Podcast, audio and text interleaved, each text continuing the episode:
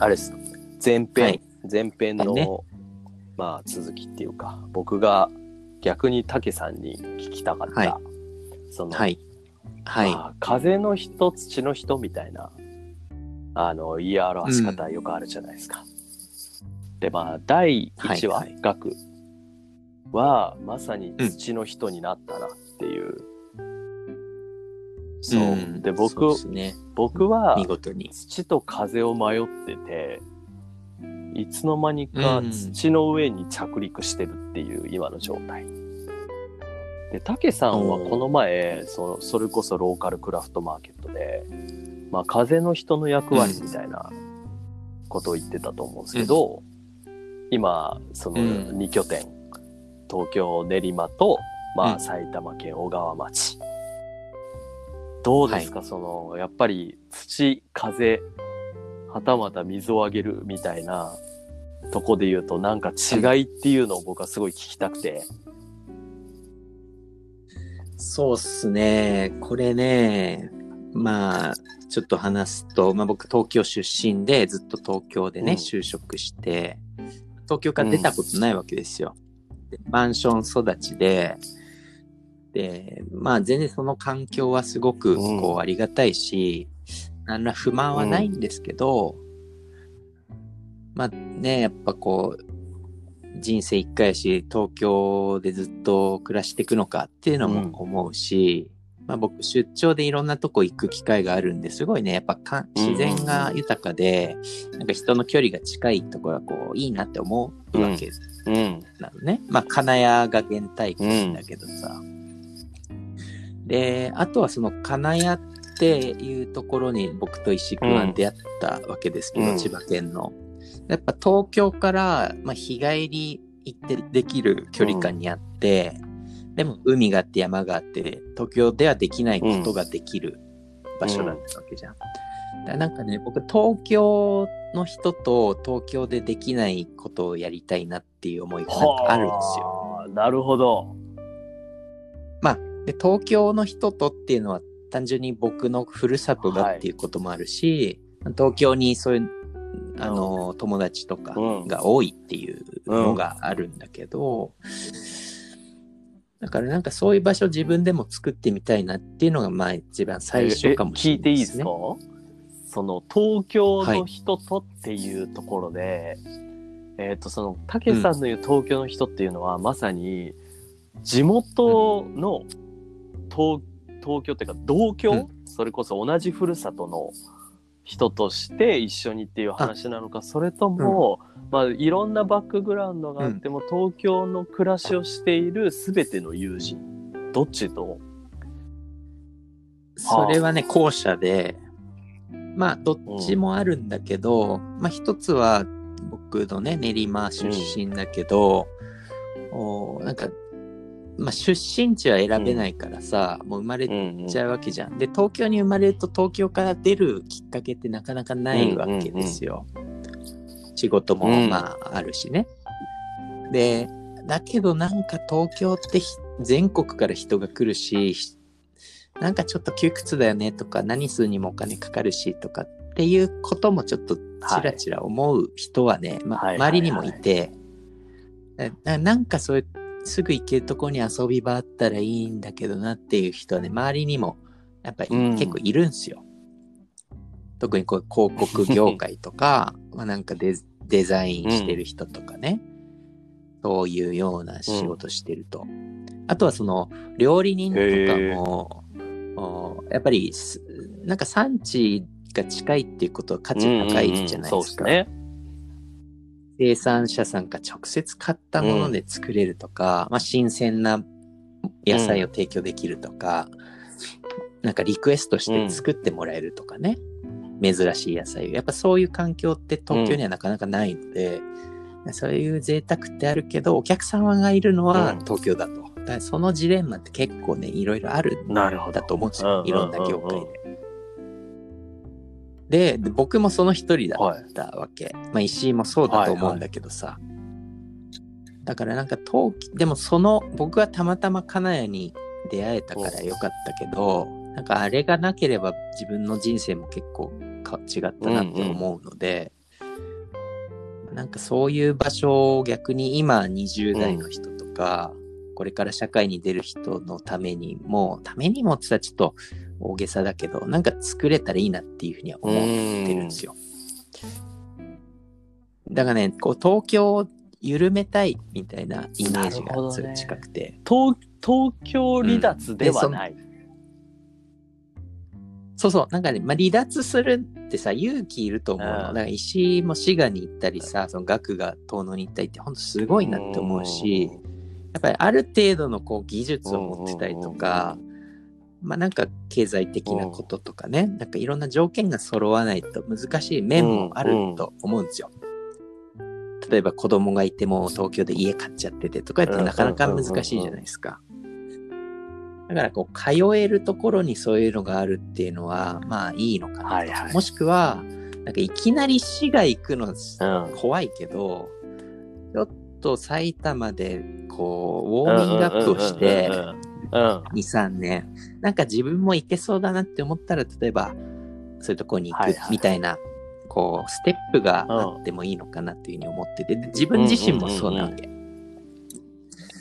だからやってみようって。で、なんか合わなかったら、また東京に戻ればいいかもしれないし、なんかそのままハマってって僕も長浜に行くのかもしれない、うん遠野に行くのかもしれないけど、まあなんかそれぐらいこう、選択肢があー広い状態で毎日過ごしたいなっていうのはあるので、まあ正直2拠点生活なんてさ、まあお金もね、うんかかるし、時間も費やすし、大変なことはいっぱいあるんですけど、まあ幸い僕はなんかそれができる状況なのかなと思って、こう実験台としてやってみてるっていう感じは。ああ、なるほど。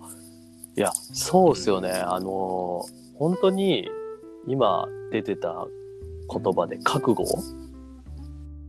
ていううん。その重たい二文字。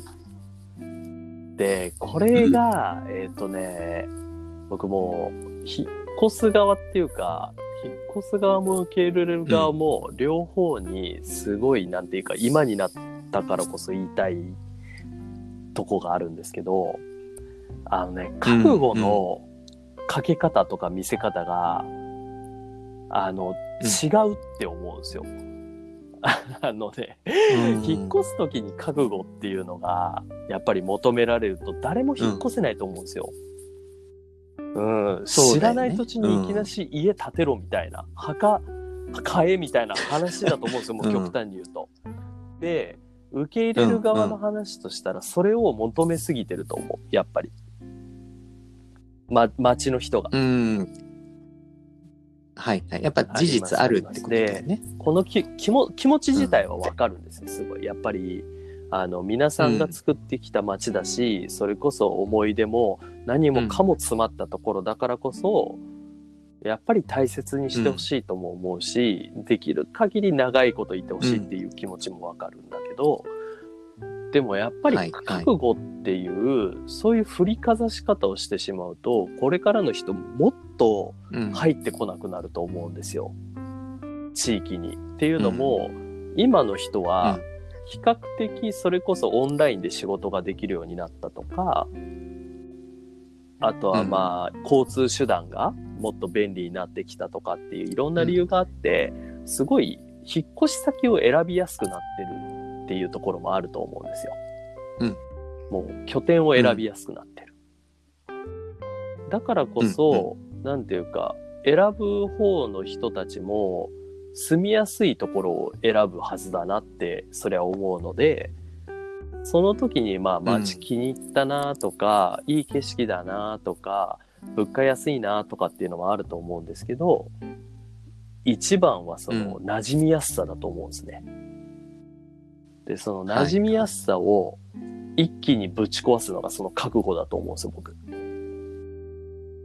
うんで、覚悟悪いことではないと思うんだけど、覚悟の見せどころが違うと思ってて。そう。いや。入ってくるときにそんな、ここに墓建てるんかっていう覚悟を聞いてどうすんねんと。そうそうそうねえ、それじゃ入ってこ。ないっすよって。で、その代わり入ってきてくれたんだったら僕らも、まあ住んでる側がですね、暮らしやすいようにみんなで助け合っていこうぜとか、楽しくいこうぜ。えーうん。やっぱりじゃあその代わり例えばなんですけどゴミ出しはとか町内会はとかお祭りはとかって一緒にやってくんねえかみたいなとことかなんかつ伝え方ってあるじゃないですか、覚悟の見せ所とか、うんうん。なんかねそれをお互いが覚悟を理由に牽制し合うっていうのをほどかない限りは僕なんか移住も関係人口も増えないなって思うんですよ。うん、そう。だからそうね。武さんが小川町を選べた。それも2拠点っていう、うん。東京にも拠点を置きつつっていう形で受け入れられたっていうところに、やっぱ一つキーポイントがあるんじゃないかなって思うとこもあって。うんそう、うん。うんうん覚悟についての持論を展開してみましたが。まあそう、なんかさ、引っ越すタイミング、要は入り口に覚悟があるとさ、なんて言うんだろう。まあもう、ゼロ百になっちゃうっていうか、そんなことはわかんねえって感じうんだと思うんだよね。あと、うん。こんなにさ、ね世の中のこう変化のスピードも大きい中で、なんて言うんだろう、5年後のこと決めらんないなって思うんですよ。で、正直今回のそのコロナのことでもうん。僕もすごいなんか、あのい1話前のね、有食住って言葉あったけど、なんかそれらについて、なんか考え方もちょっと変わったりしたし、うん。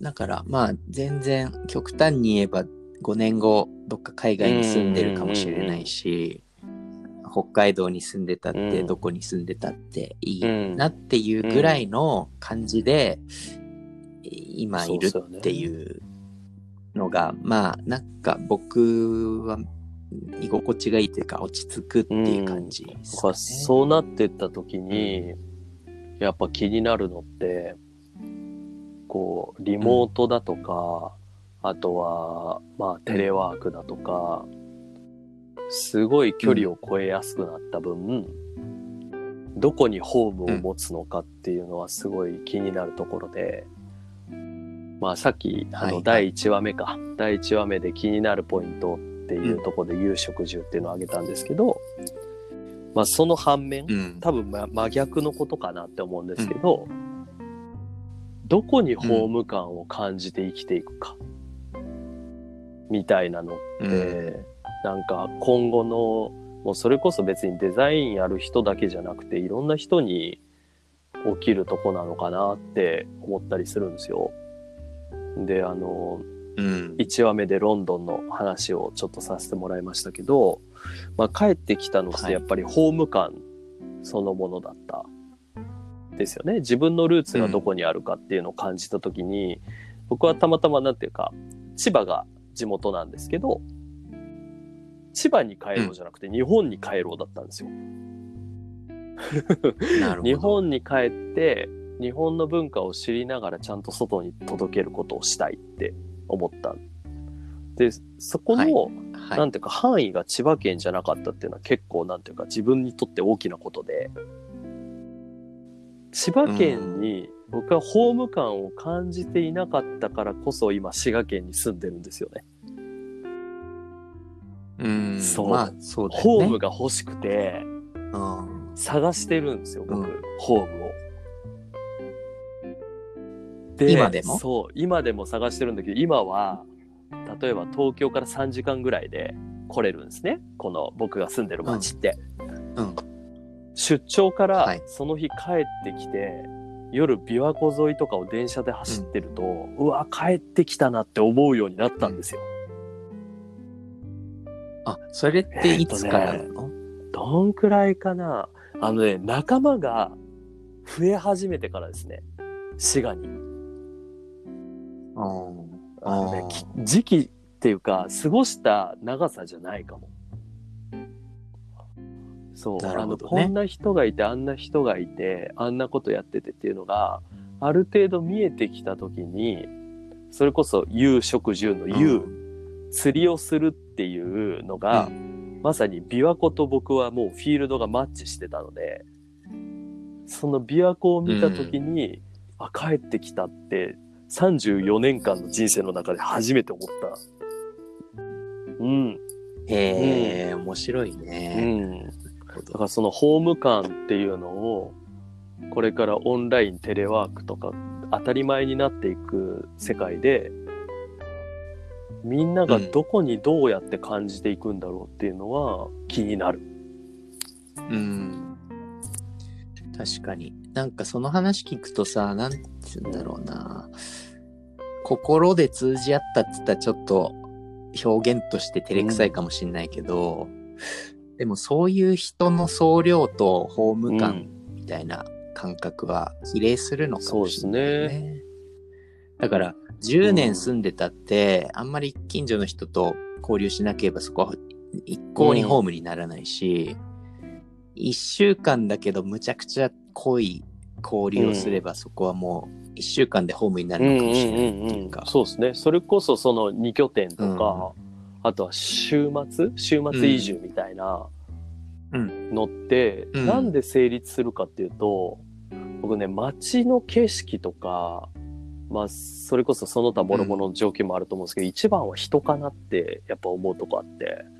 うん人だよね。会いたいなとか、どうしてるかな、この空いてる間何が起きたかなとかっていうのが気になる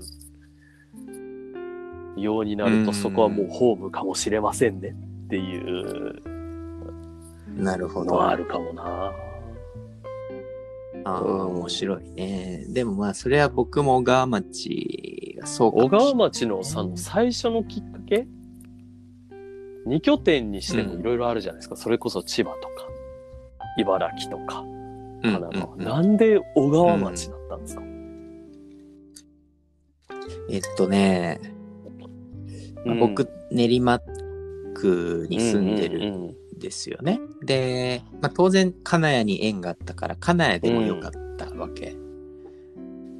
で、当然、例えばなんだろうな、うん神奈川のね、海沿いとかもなんかいいじゃないですか。なんかうん。よく話聞くし、うん。で山梨もいいし、だからね、一番近いのに、練馬区って埼玉うん。隣なんだけど、一番近い他県なのに一番知らないのが埼玉 なるほどね。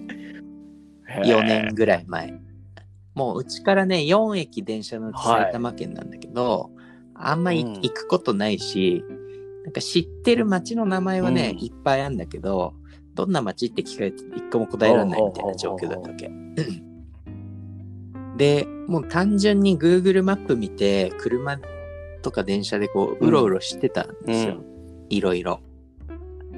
で、ひ無理なく日帰りできるって言うと、なんか大体ね、半50キロぐらいかなと思っていて、だからうちから単純に50キロうん。ぐるっとやって、そこはなんとなく土地勘がある状態え、にそれ。もうマップを本当に、もう地図の上でコンパス引いてみたいな話ですか、そうそうそう。マジかよ電波少年みたいな。そうそう。あとさ、まあ、Google マップの、あの、はいなんだっけ、はい航空写真、あの山とかさ、建物とか見える状態で、なんかこの辺なんか面白そうだなみたいのってこう、匂いがあるじゃないですか。でもなんか僕あそういうの感じる方で。ね、森とか、このあの川とかがちゃんと写真になってる航そうそうそうそう空写真。そうそうそうそうそう。でで、なんかこの地形面白いなとか、あ関東平野ってこういう形なんだとか、まあ、こう、うんいろいろ思いながら、Google マップで旅行して、それを、あのーじ、実際に行ってみるみたいなのをね、まあ結構やってたの。だから全然小川町とか埼玉、まあうん。埼玉気になってたけど、あのー千葉とか神奈川も50キロ圏内入るので、うんうろうろしてたんですよ。で、その中で最初ね、はいはい時川っていう町のパンフレットを、リトル東京っていう、うんうん。あの、清澄白河にあるところで見て、なんかねに都、都心から一番近い里山みたいな、はいはキャッチコピーがあって、あ、時川ってなんか知らないから行ってみようと思って、で、友達と行ったのよ。で、そしたら、まあ、その日 台風で、なんか、車から景色も見えないし、なんか、全く分かんなかったんだけど、とにかくなんかね、山にすごい囲まれてる感じで、あ、埼玉でもこんななんか山深いところあるんだと思って。もう渓谷みたいな感じなんですか、それは。そうそうそう、なんかそんな感じだったね。なんか長野っぽいっていうか。へー意外ですね。そうそう、埼玉ってやっぱさこう、ロードサイドのチェーン店があったりとかさ、山ってイメージもないし、なんか、あんまいいイメージなかったんですよ。ぶっちゃけ。東京のベッドタウンで、ちょっと、島村がいっぱいあるみね。だけど、埼 そうそうそうそう、そんな感じじゃない。だけど埼玉もその西の方なんだけどね、時川って。まあ真ん中らへんかな、埼玉県の。だからそっち行くとすごいそういう景色が広がるんだ。しかもそれが50キロ。なんか50キロって車で1時間ぐらいだから、こんぐらいで行けちゃうんだと思って、また晴れた日に来ようぐらいで帰ったんですよ。で、それでもう一回帰って、Google マップ開いた隣に小川町っていうのがあって、出ました、Google 時マップ。川のね。で、確か Google マップ。でやっぱりその、うちから時川はね、ちょっと電車では行きづらかったわけ。で、僕、その東京の人と東京でできないことやりたいみたいなのがコンセプトだったから、東京から行きず、あの、電車でも行ける場所が良かったわけですよ。うんみんな車持ってるわけじゃないし、今免許持ってない人もまあ多いからさ。だからなんか電車でも車でも行きやすくて、50キロ圏内でもみたいな方向にちょっと絞ってったわけ。で、やっぱりその自然があったりすると東京とのギャップがあるから、まあ自分も面白かったし、そんなことを考えながら、で、小川町ってとこがあったと。でね、うんこれ小川町が、なんかちょっとこう、不思議な話なんだけど、僕ね、うんうん。今、妻と一番最初に出会った町どえなんですよ。どういうことっすか？え？小川町？なんかね、22、そう、あのーまあ、20代前半の頃かな。その、僕がインターンしていたドリームデザインっていうチームをよく知ってるはい。会社がありますけど、はい。のね、僕もその後働きもしましたけど、その会社でうん。僕インターンしてて、で、元インターン生として、えっとね、なんかその顧問の朝倉先生というコピーライターのもうすごい大御所の殿堂入りしてる方が、こういろんな場所に連れてってくれてたの、社員とかを。で、僕元インターンとしてその社会科見学に参加して、で、その会が小川町で小和紙川のね、和紙ね。ありますね。ううん、和紙の産地なんですけどね。で、実はまあ、あの、すぐ結婚したわけでは全然ないんですけど、僕今の妻とはそこで出会ってえるん、ですよ、同じ一番最初ドリームデザインの。ドリームデザインで働いてたの。うちの奥さんは、その時。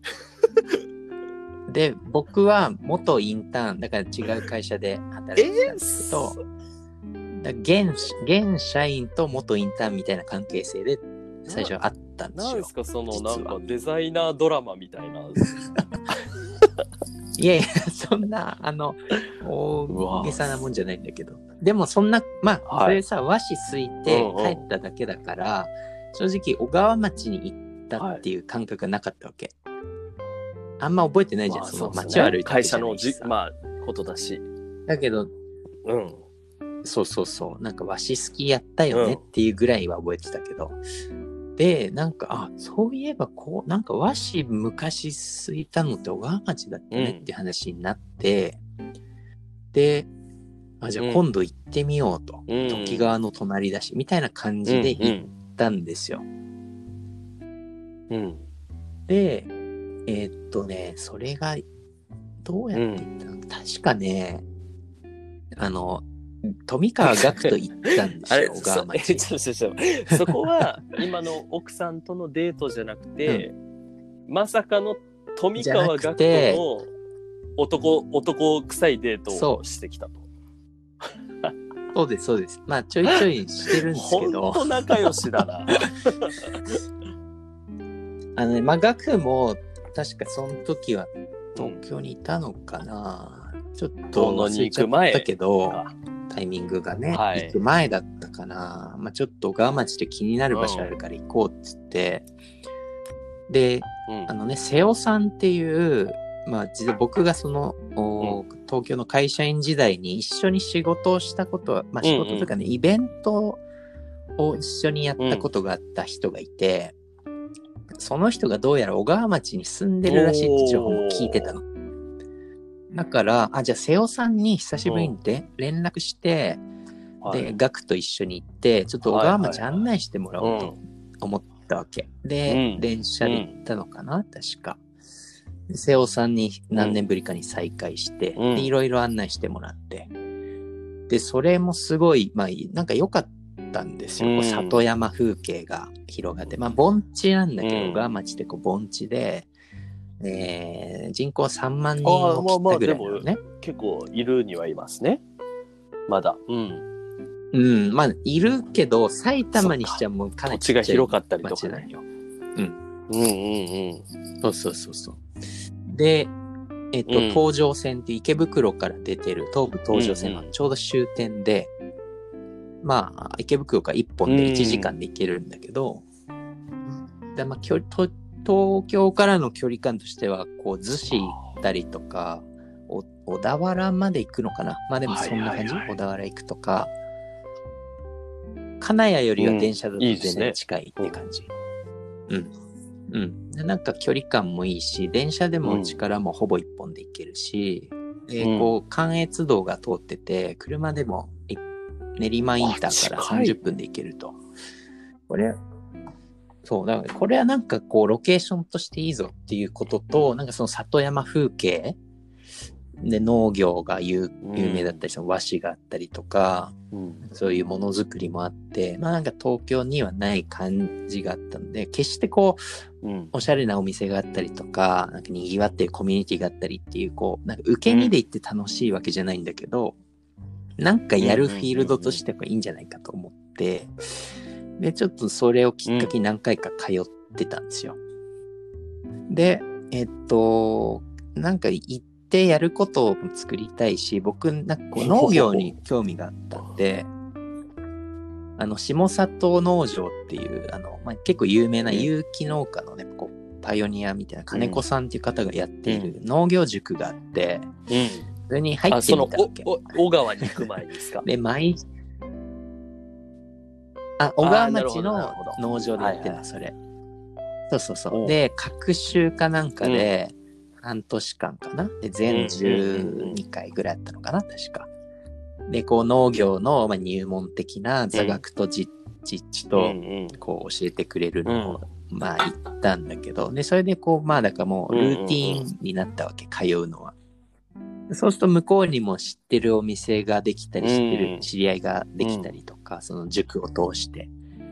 なんか行くと、あ、柳瀬さんみたいな人がちょっとずつ増えてったわけよ。うんでそれがさっき石井が言ったさ、うんうんうんそのなんか人の数みたいなことかもしれないけど、まあ、帰ってきたとは別に思わなかったけど、うんなんかこう居場所があるなっていう感じ。なんか、うん。うん、感じになって、で、うん。うんとね、で、次に思ったのは、僕なんかこう場所があるといいなと思ったんですよ。僕らもね。金谷ベースっていうところ、目印があったから、なんか待ち合わせ場所があるとうんいいなって思ったのと、あと、まあ僕らがさ、うんやってる仕事って、うんと、例えばうんクライアントがいて、それのこう、まあある種受注をして始まることも多いわけじゃないですか。まあ大きな会社からね、職人さんとか、そういううんレベルというか規模はいろいろあるけど、基本的にこう受注するサービス業なわけですよね。で、えーっと、だいたい何ヶ月ぐらいの単位の仕事じゃないですか。うん3ヶ月後にウェブサイトオープンしたいとかさ、半年でうん。なんか企業のブランディングしたいとかさ。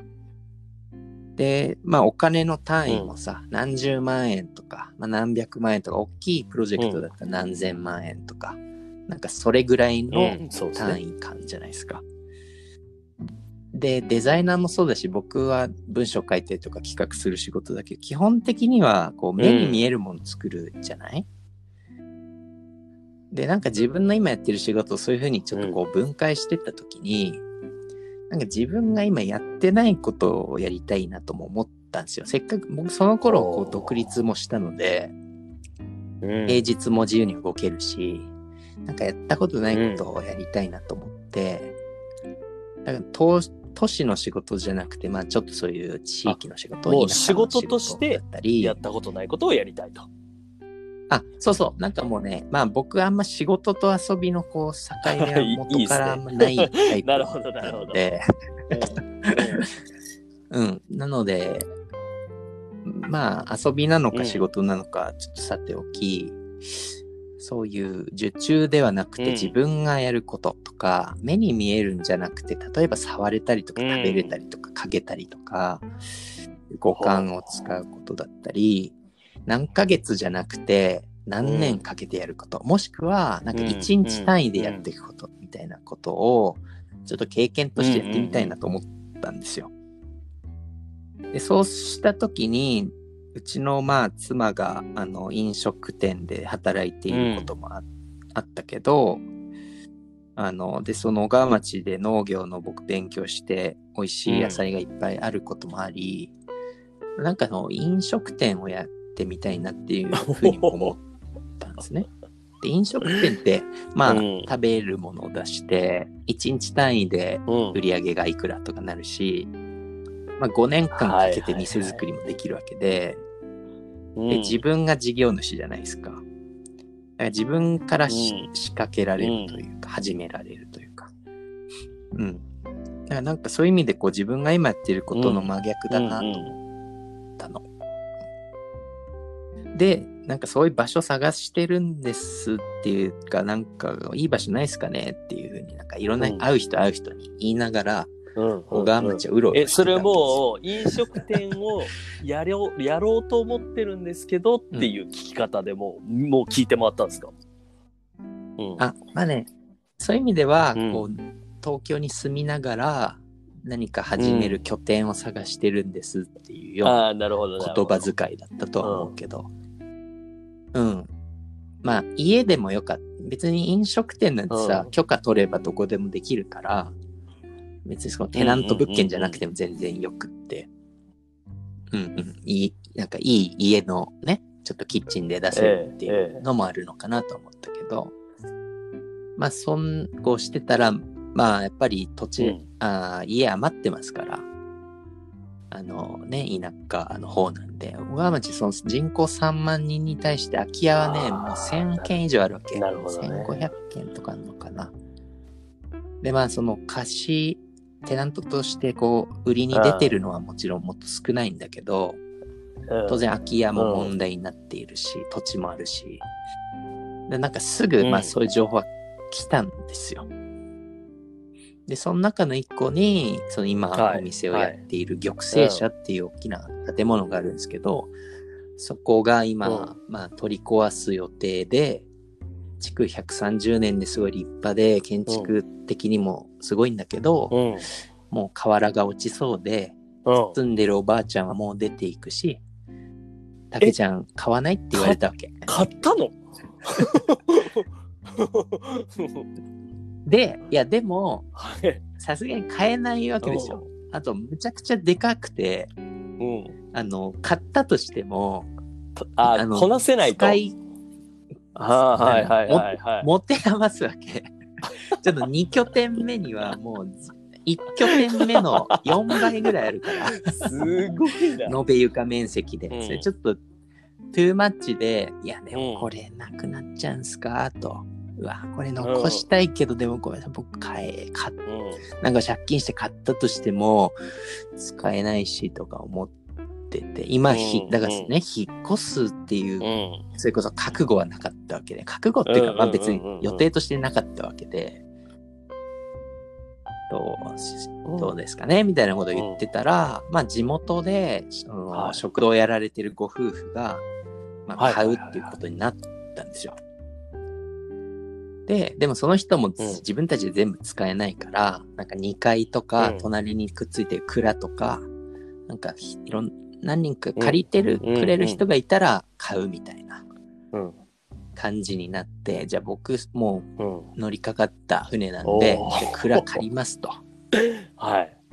いうことで、借りるんでここちょっとふうん。なんか直しましょうみたいなうん。話をして、えー、まあその後2年ぐらいかけて 回収していくわけですけえど、、そ、それって、その蔵の話っていうか、うん。そのもう広大な敷地面積のそのお家の話が出た時に、まあもう登場人物がそのうん、おばあちゃん、まあ家主のおばあちゃんと、あとまあその後から、はいい、や、はい。もう私ら買いますって言ってきた、その食堂、まあ、の、うん。の方々って食堂のいるわけですけ方ど、たけさんはそのお二方はもともと知ってたんですか、うん。いや、えっとね、それはね、そこはやっぱ繋いでくれた人がいて、その NPO 町分っていうね、まあ町のそういう歴史的な建造物をはいこう保全しようっていうんうんうんうん。うこう NPO があるんですよ、小川町に。で結構小川町もそういう、あの、昔は栄えてた、商業で栄えてた町なんで、築100年とか立派な、こう、建物はまだ結構残ってるの。ただ、ほっとくとやっぱうんどんどんさ、なくなってっちゃうから、あのーうんまあそういうのを目的にした NPO があって、そこの人とね、実はその学と一緒に小川町それもうターニングポイントですね。うん。うん。しかも、まあその人が、その人自身も、えっと、古い長屋を、で、ちょっとこうコミュニティスペースというか雑貨屋さんとコミュニティスペースをやられていて、なんかいい感じなこう明かりが漏れてたからもう何僕とのアポ学で入った。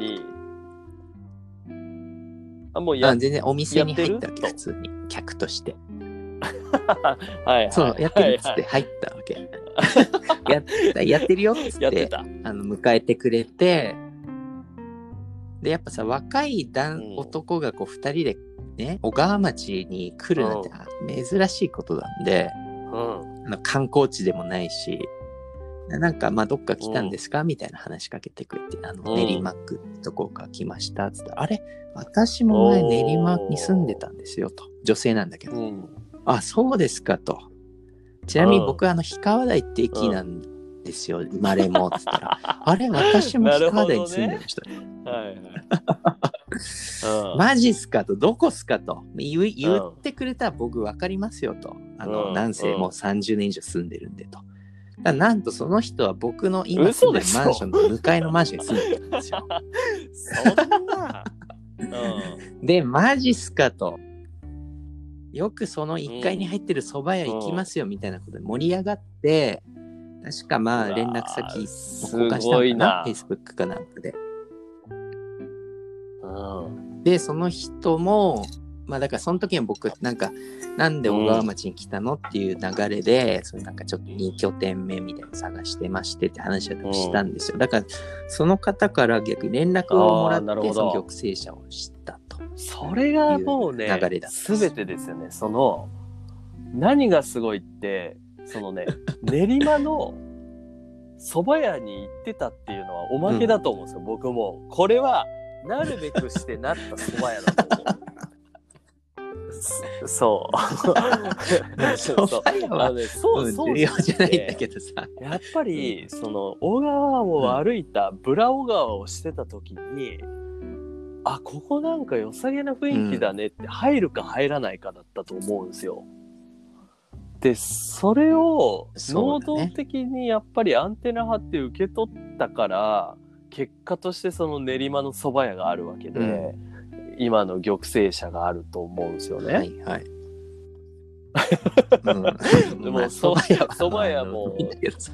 中華店っていうか、まあそうです基本っていうか、なんていうそか、でもね、全部がそうだと思うんですよ。あのーうんまあ、もう一回ね、この前のローカルクラフトマーケットの話になりますけど、あのーやっぱりふつふつとしてたりとか、こう、二の足を踏んでなかなか一歩出せないっていう人って、な、何が足りてないかっていうと、僕、決定的にそこだと思うんですよ。蕎麦屋じゃなくて、蕎麦屋じゃなくて、何 やってるっていう方。やってるそのもう明かりが灯っていますと。この中にはきっと何かあるかもしれないぞっていう風にして、そののれんをくぐって戸を開けるっていう行為だと思うんですよ。で、これをやるのは、うん。他の誰でもなくて自分しかいないんですよね。はい、はい。しかもまあ何それをのリスクもないしね。まあまあ、コーヒーの一杯二杯やね、かかるかもしれないけど、でもそれがあるからこそ、うんなんていうか、その選択肢も増えるし、その先の一歩を踏み出す決定打になり得ると思う、思うんですよ。で、何が足りないかっていう話にね、この前のトークイベントでも、まあ何が足りないかっていう話の言い方はしてないけど、かなっていうふうに思うと、うん。やっぱりね、そこの能動的なアクションを一つ起こせるかどうかだと思う。んですよ。だから、竹さんがこうして小川町っていうところと2拠点を始めたのも、僕が今結果、長浜に移り住んで職人の仕事をしながら釣りをしてるのも、最初の絶対何かターニングポイントがあった。額もそうだったと思う。で、なるほど。それをキャキャッチするかどうかっていうとこかだって思ってて、うん。で、あのね、僕らの友人にも最近、島根県の津和野っていう、うんまあナイスな、まあ、とこなんだけど、結構新山口の新幹線の駅から、また内陸に1時間電車を走らせないといけないみたいなはい。ところに移り住んで、これからいろいろチャレンジしようとしているやつが、金谷から2組も出てるという。そうだね。すごいよね。物好きだみたいなね。すごいよね。確かに。うんでも彼らもやっぱりその瞬間を逃さなかったってことだと思う思うんですよ。みんながそうだと思う。はいあね、やっぱりそこをどういうふうに普段アンテナ立てて捉えるかっていうのはなんか今後のうん生き方、働き方とかに通ずるとこな気がするっていうか、なんか次の回あれなんですよね。沢田さんなんですよね。その回でファシリテーターをしてくれていた。さ、沢田さんに言うべきだったかもしれないですね。ああ、じゃあ伝えておきます。やっぱそのターニングポイントをキャッチするかどうかじゃないですかねっていう。うん。あとね、僕、そのターニングポインうん。トを作ることって、なんて言うんだろうな。例えば僕がその、うん。のれんくぐったとしても、どっから来たんですか、うん。あ、東京ですって言って、なんか、まあ、そんなにふ具体的な会話をしなければ、終わっていったと思うのね。でね、僕も結構出張でいろんなところに行って、割とこう短時間で取材をしなきゃいけないとか、うん。うん。関係性を築かなきゃいけないとか、うんまあいろいろあるわけですけど、で僕そういうなんかうん。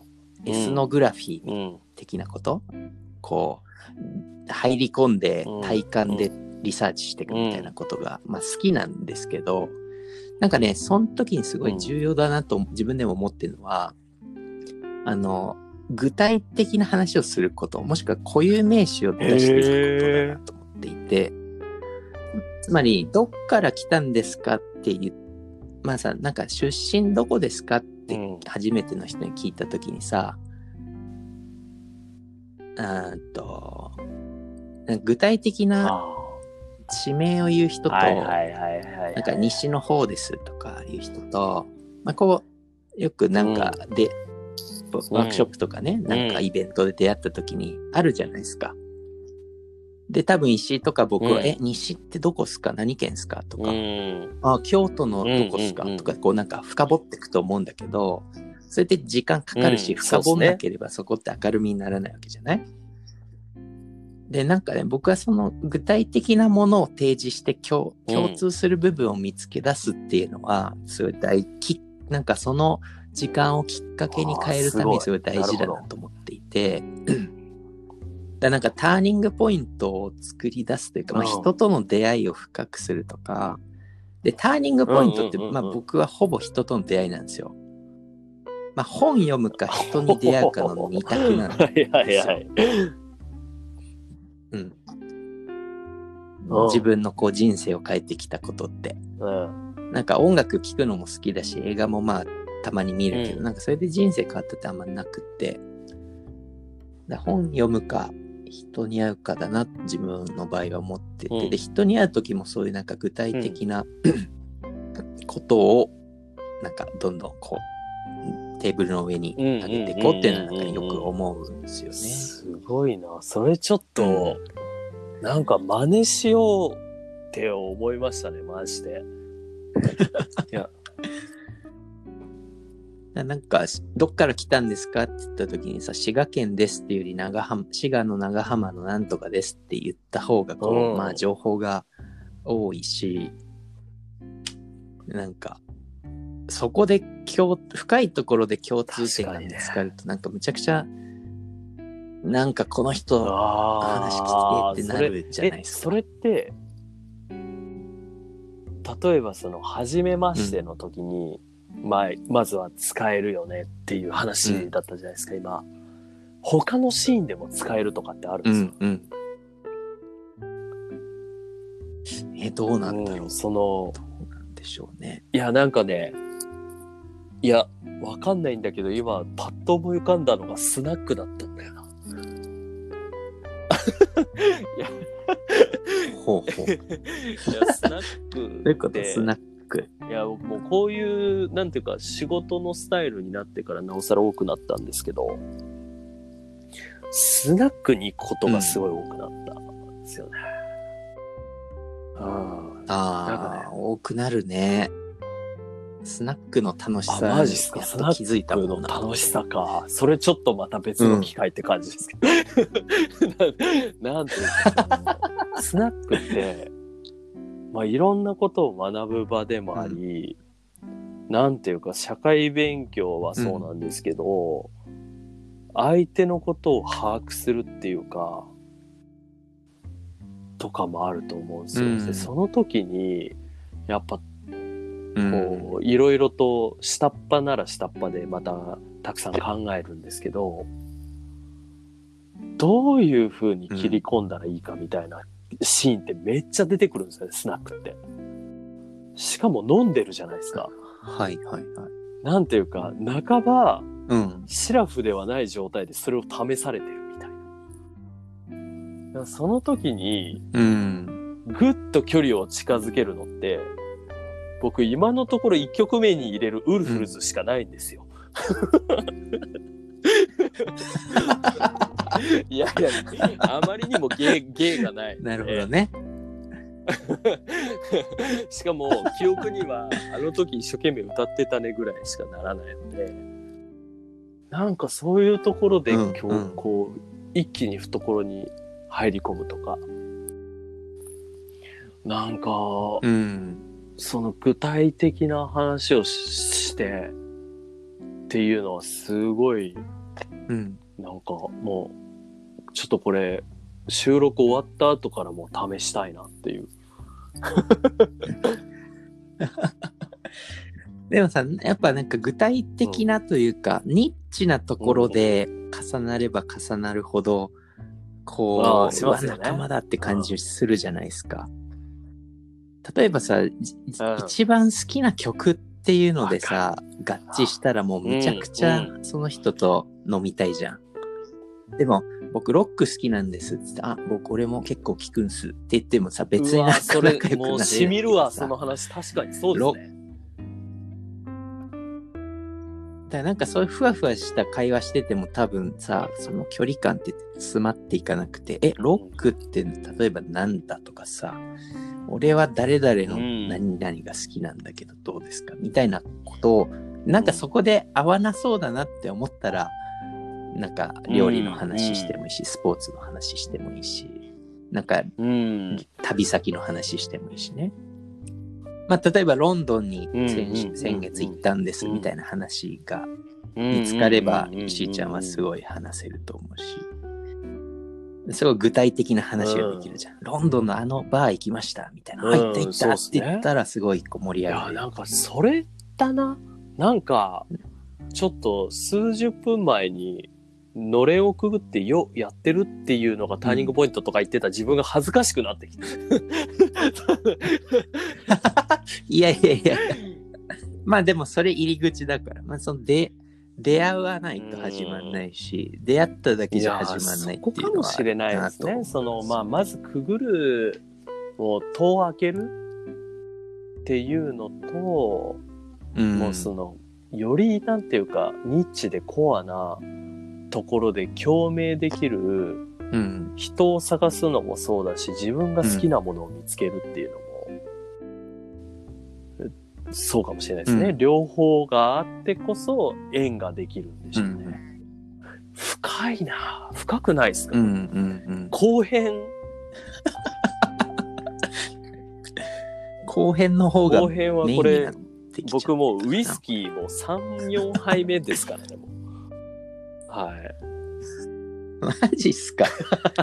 僕はカモミールティーをこういうところの違いが出るん。いやいや。最近あの庭作りをしてますんで、そのね、玉成社で。うわーすごい。ボミールてもらいたいですね、それ。あの、うちで育ててるニンニクをじゃあ代わりにお返ししますんで。ていうかなんかそういうあさ、そうそう、物それ々こそね、その。ちょっともうちょい話させてもらうと、島根、島根に移住した友達たちと、うん。実はね、一回やったんですよ。その、で、もう一人はね、あの、神奈川の海、海に住んでたんで、うん。まあその神奈川と島根と長浜の美味しいものをちょっとそれぞれ送り合おうぜとか言って、やったんですけど、うん。僕がね、あまりにこう、うなんていうか、そのあたりちゃんとしなくて。もういつまで経っても送ってこねえぞ、あいつみたいになって、ようやく送ったところで終わりました。でもね、いや、と外されちゃったのその神奈川に住んでたやつが、その島根の方に引っ越したっていう、この、すごいですよね。ああ、でもやりたいですよね。ね。その食べる通信じゃないですけど、その仲間内の中で、うん。もうより豊かな食生活を育むために。ね、これ、あの、聞いてくださる方がっすね。いたら、まあ、うん、我はという方は、うん。ぜひとも確やりたいですよね。しね、うん。ね、ぜひ、うん。やりたい人は、うん。僕、どっちかにメールいただければ、多分、Facebook スレッドが立ち上がって、ぐるぐる次こそはちゃんと送るんで。ぜひ。いや、そうね。なんかそれもさ、やっぱ自分のこう、ホームがあるうん。と、こう、送るものが、なんて言うんだろうな。ね。はっきりするというか、うん。うちのこれ食ってほしいみたいなものもきっとあると思うし僕もサラダパンいただきました まあ逆しかりですよね。こう、ホームって感じてなかったけど、うん改めて食べ物探してみたら、あ、割とホーム感出てきたな、みたいなのもうん。あるかもしれないから、食はいい,、うんいいかもしれないですね。うん。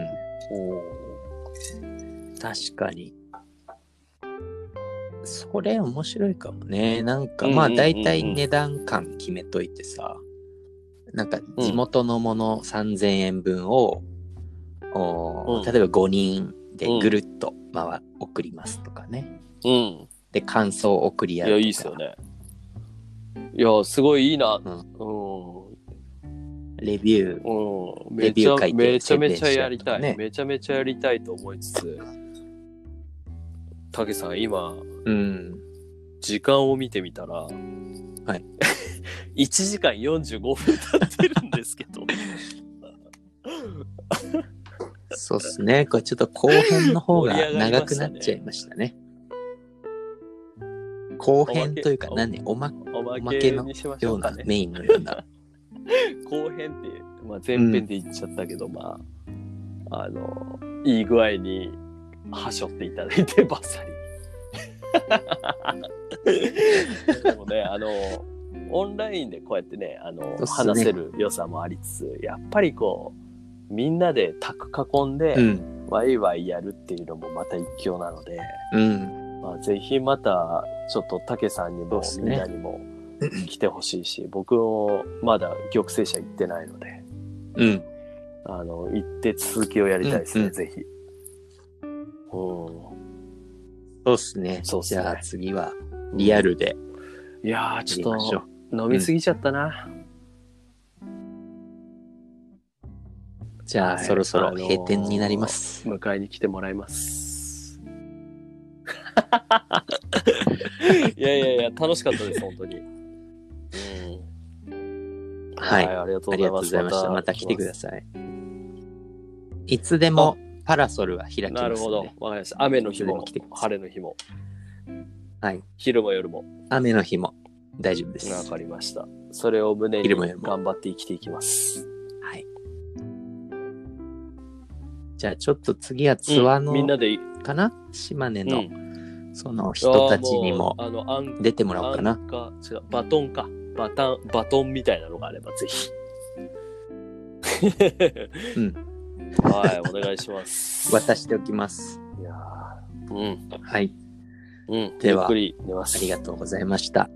今日のゲストは合計で100分話したありがとうございました石井孝之君で失礼しましたありがとうございました。おやすみなさい。はいさよなら。